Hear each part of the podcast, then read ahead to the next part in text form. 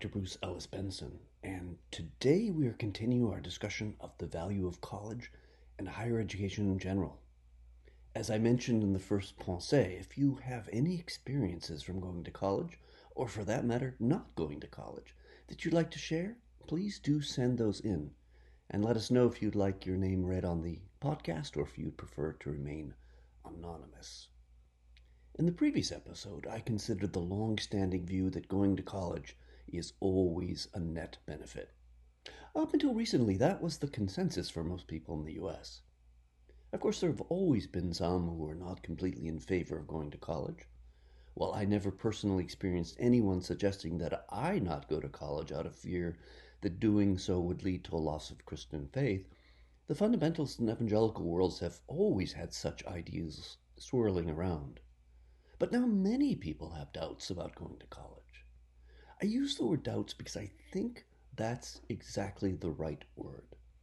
One of the big problems in life, in trying to figure out if someone is doing or has already done the right thing, is that we never get to experience an alternative universe in which we could see what would have happened if we had, say, only done X rather than Y.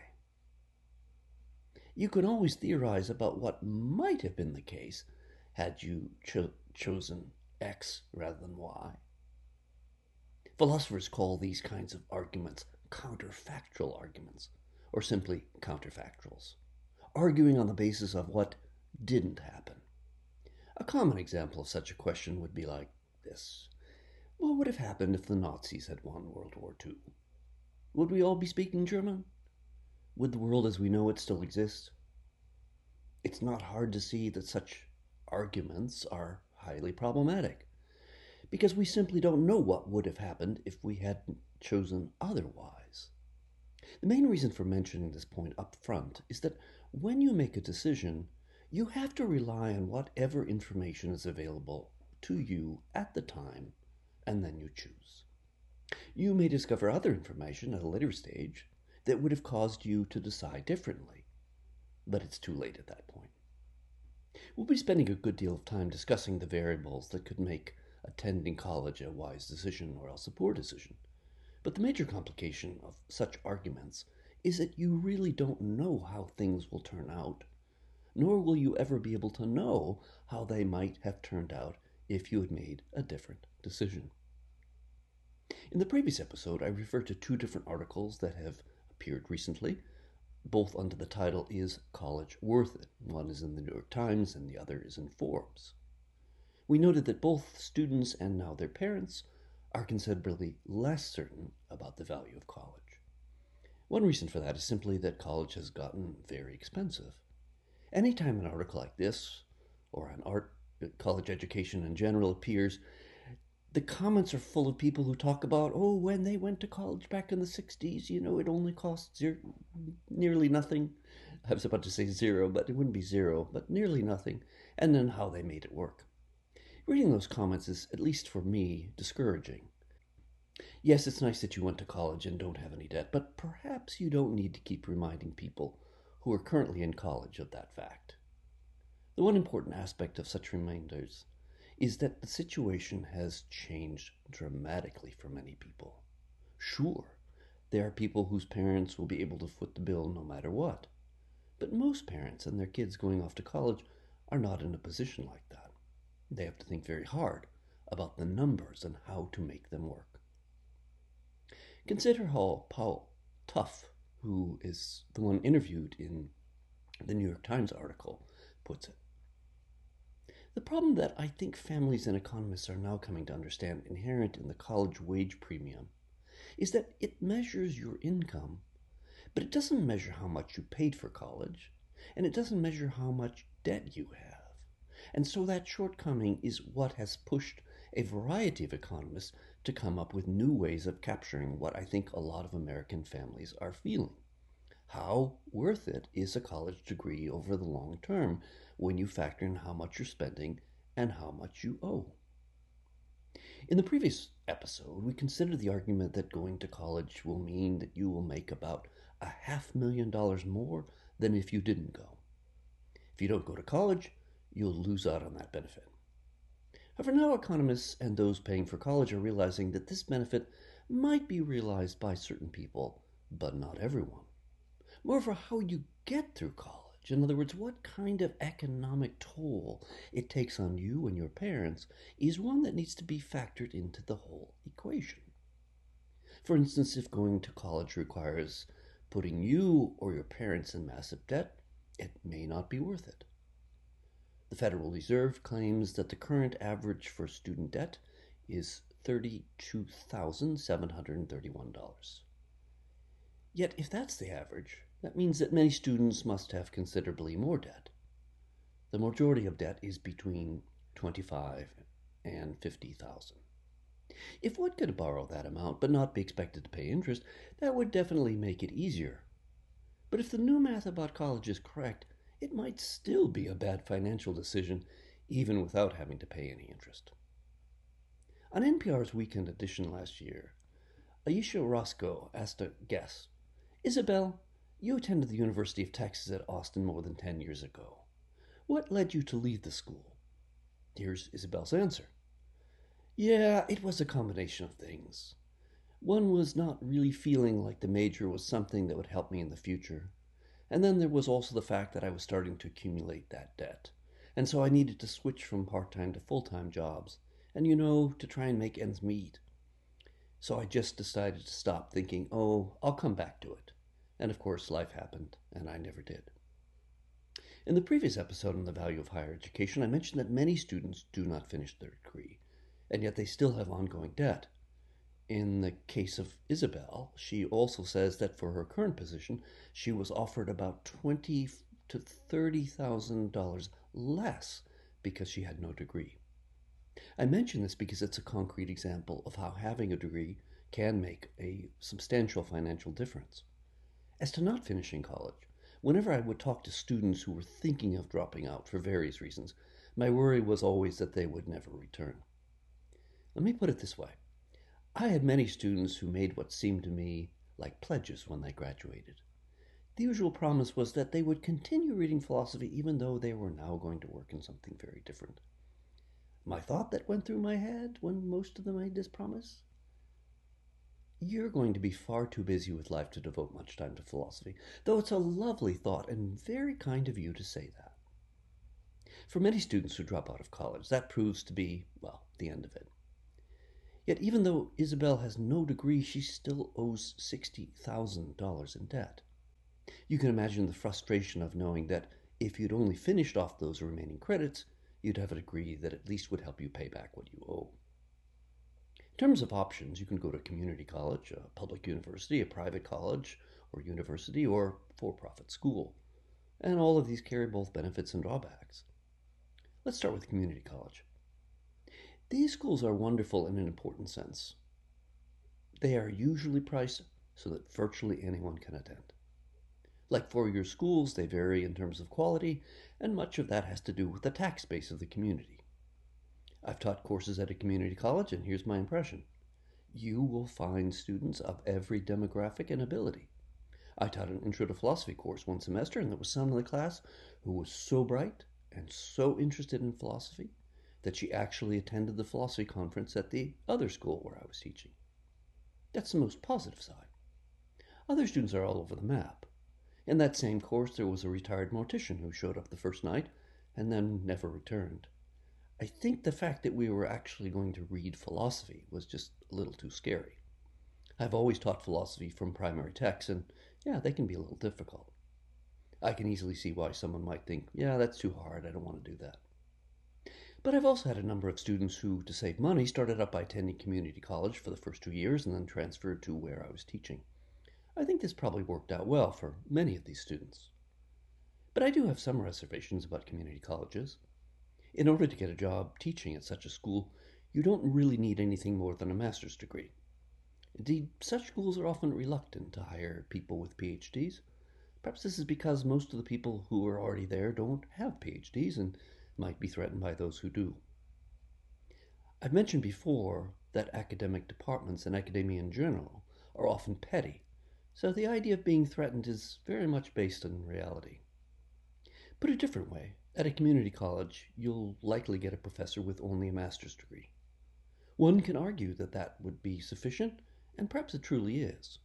The only point I'd make in response is that people who go on to get PhDs usually know a lot more than those who've only done a master's degree.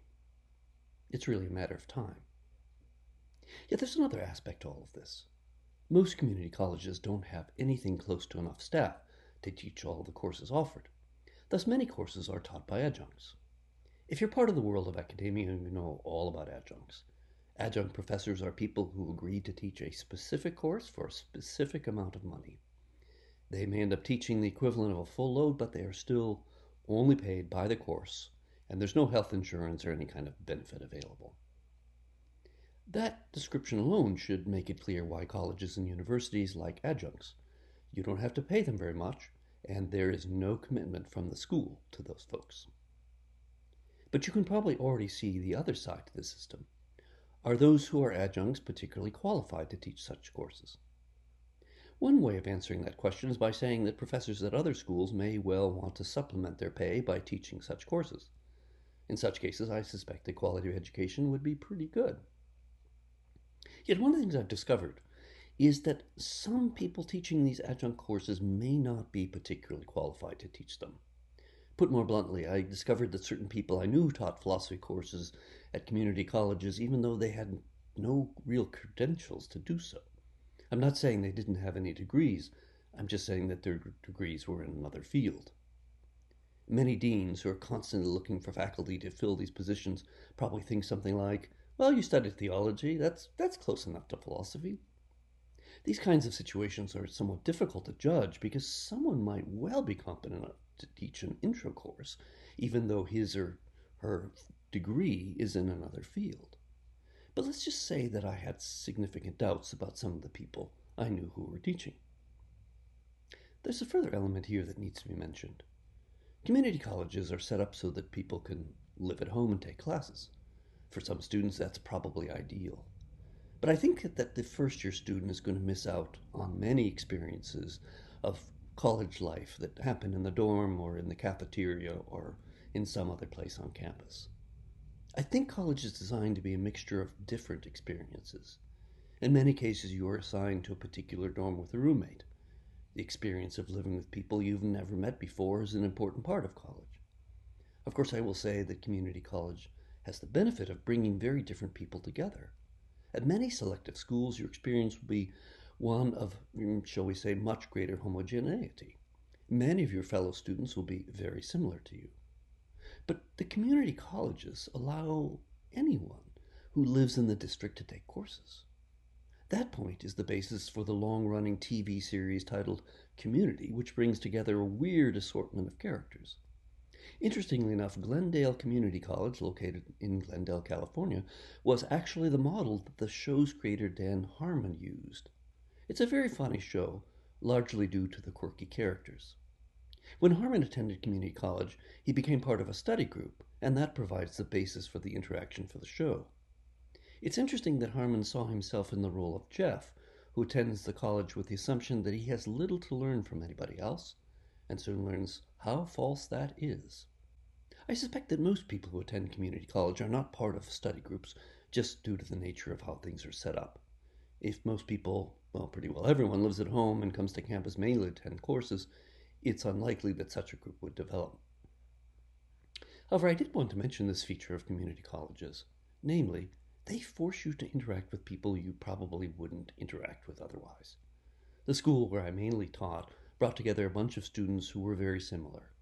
They were basically upper middle class white people who had nearly identical theological views and very similar views regarding mm, probably most things.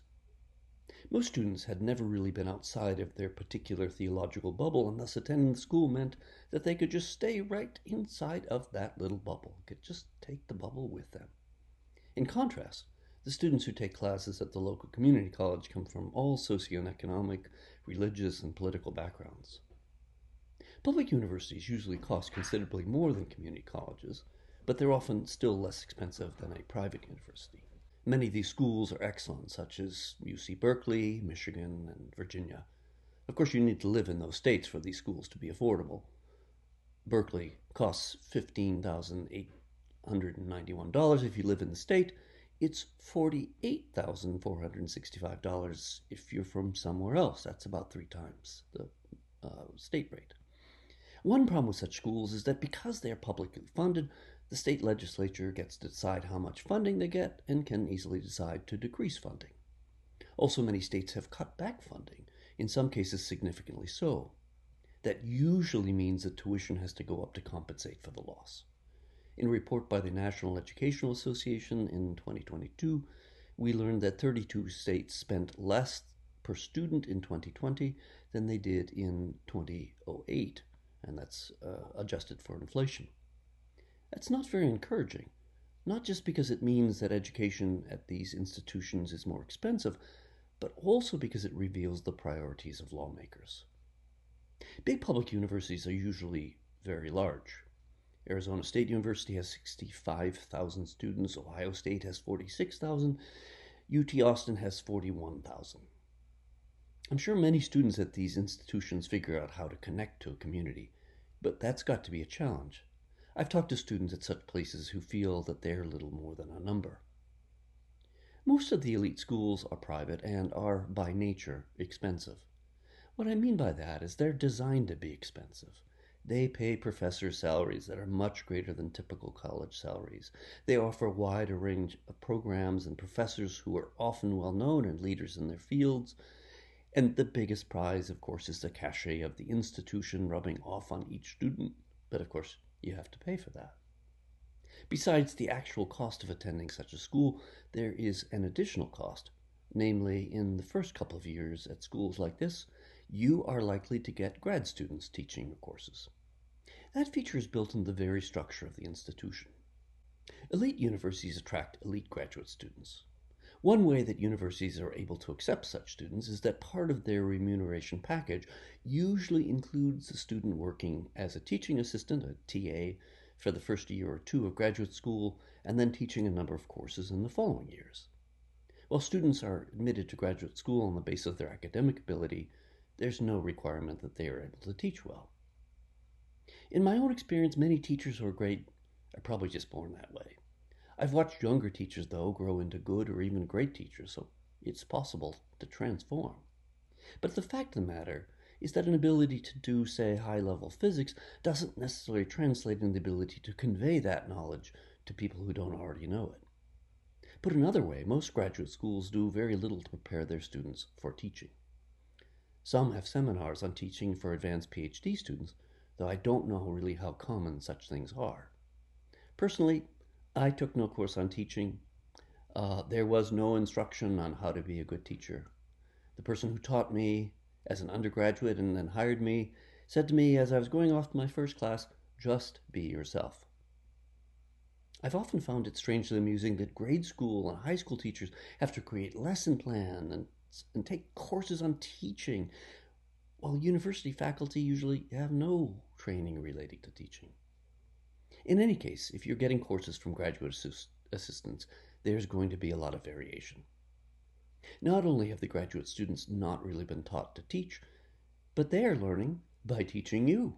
Of course, most graduate students have a spark of excitement that might be missing from someone who's taught for many years. I've often thought of what it must be like to be on Broadway and have the same lines night after night. I stand in awe of those who do it for multiple years.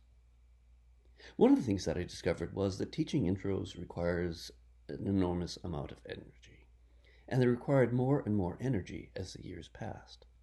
Part of this was that I tended to schedule my courses later in the day in order to have the morning free for writing. Thus, I knew that I couldn't go into the classroom with low energy. I needed to pull out all the stops if it was going to go well. But it's also just the difficulty of giving more or less the same course semester after semester. I'm talking particularly about teaching intro. At that point, all the students were required to take Intro to Philosophy. It was quite literally the best advertisement for our major.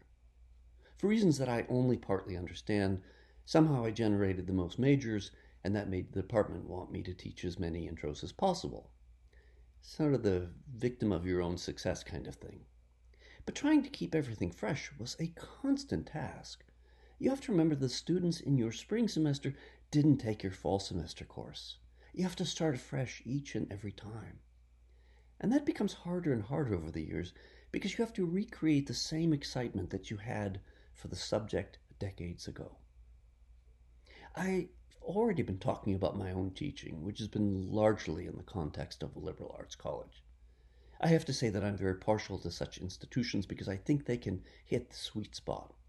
Most liberal arts colleges value teaching, and many of them value it so much that advancement and tenure are often strongly tied to good teaching. I think that's a win for students.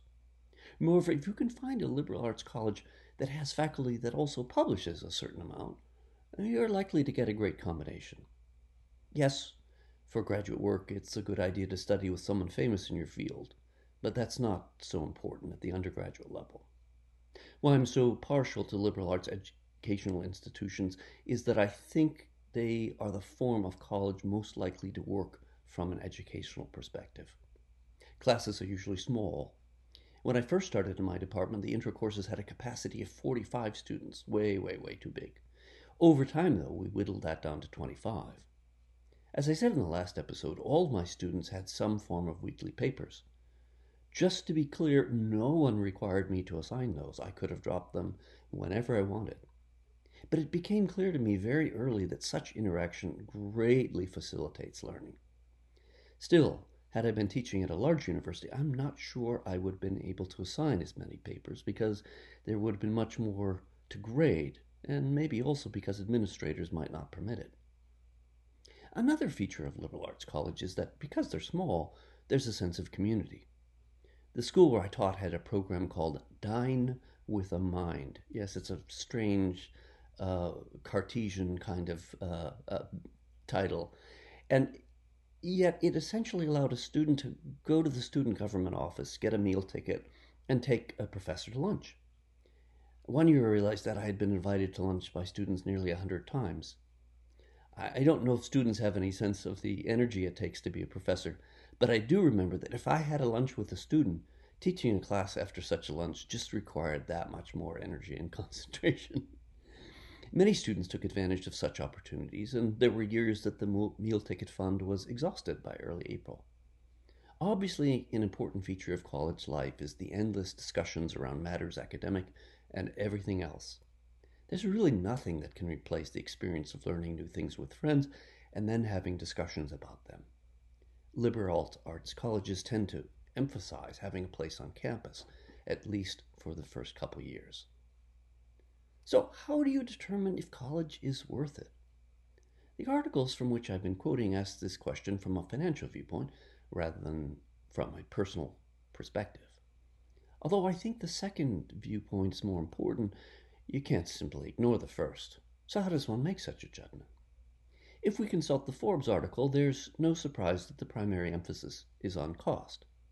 Indeed, it makes an important distinction between income and wealth in regard to college. Income is what you're able to take home each month. Wealth is what you create over time. Now, let's try to consider this from a hypothetical stance. Say you decide to go to law school. Yes, this is different from going to college, but this is a more straightforward kind of case. Simplifying just a bit, you can choose a school that's, mm, say, less costly and thus will require fewer loans or maybe maybe even no loans. Most likely, though, you'll end up with a job that's good but you probably won't be making a huge amount of money. But suppose you decide that you want to go to one of the prestigious law schools. That's going to cost you a lot, and you'll most likely take on substantial debt. If you do well in law school, then you'll find a job with a big firm that pays well. But you'll have to pay for that job by virtually living at the office. If you thrive on that, it could be the perfect position. I've used this example because it's pretty likely that getting a law degree from a famous university is going to be worth it financially. Of course, whether that sort of life is appealing is an entirely different question. I can say without any qualification whatsoever, I would have no interest in living that life. However, to stay with the financial aspect, whatever job you would take after law school needs to be able to provide enough income to pay off those loans. As I said, I use the example of law school because it's relatively straightforward. You go to law school to become a lawyer. Being a lawyer can lead to public office or other things, but most people go to law school so they can become a lawyer. But college isn't really like that at all. Yes, you can go to probably a for profit school to take courses that would give you very, very specific schools. But whatever those schools are, they aren't the same as college. The difficulty of talking about college in a purely financial way is that most courses of study in college just simply do not lead to specific careers. For instance, in my intro courses, I would always have a day about the middle of the semester in which I'd come into the classroom and say, I'm now going to give an advertisement for why you should pick philosophy as your major. Then I would spend about 20 minutes talking about the value of such a major. Primarily helps you to learn to think and write, skills that are useful in many fields. I'd provide a list of the various things our major had, had done after college, which was basically everything. I'd let them know that philosophy majors did the best on the LSAT exam, that's the exam you take for law school, and the second uh, best on the MCAT exam, that's the exam you take for medical school. But then I'd say something like this All of that stuff about the stats is for you to have at your disposal when you announce to your parents that you're going to be a philosophy major. But the main reason to study philosophy is that it's fun. And here I think is where the financial analysis aspect is going to be problematic. Yes, people can see the monetary value of the STEM fields, but many of us have no desire to work in those fields. If you've been listening to the podcast for a while, you may remember that I did a podcast on the tech companies in Silicon Valley. And we looked at a book in which the author points out that these companies operate like religious cults. Basically, they want to own you. It's very nice that they provide great meals and fitness centers and handle your dry cleaning, but I find it hard to think that this kind of life would be good, for me at least. So my point is simply this. Yes, learning to code may enable you to make a lot of money, but that doesn't mean you'll be happy. Moreover, I would think you'd really need to be on board to work for such companies. You'd need to see your work as having importance for the world, as being on some kind of mission to do something really, really important for the world. But we'll have to stop there. I hope you found today's episode enlightening.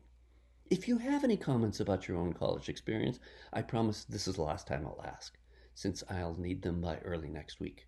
You can send them to our email address, which is the same email address as always, onbecomingpodcast at gmail.com. That's onbecomingpodcast, all one word, at gmail.com. I'm Dr. Bruce Ellis Benson, and I hope you'll join us for the next episode.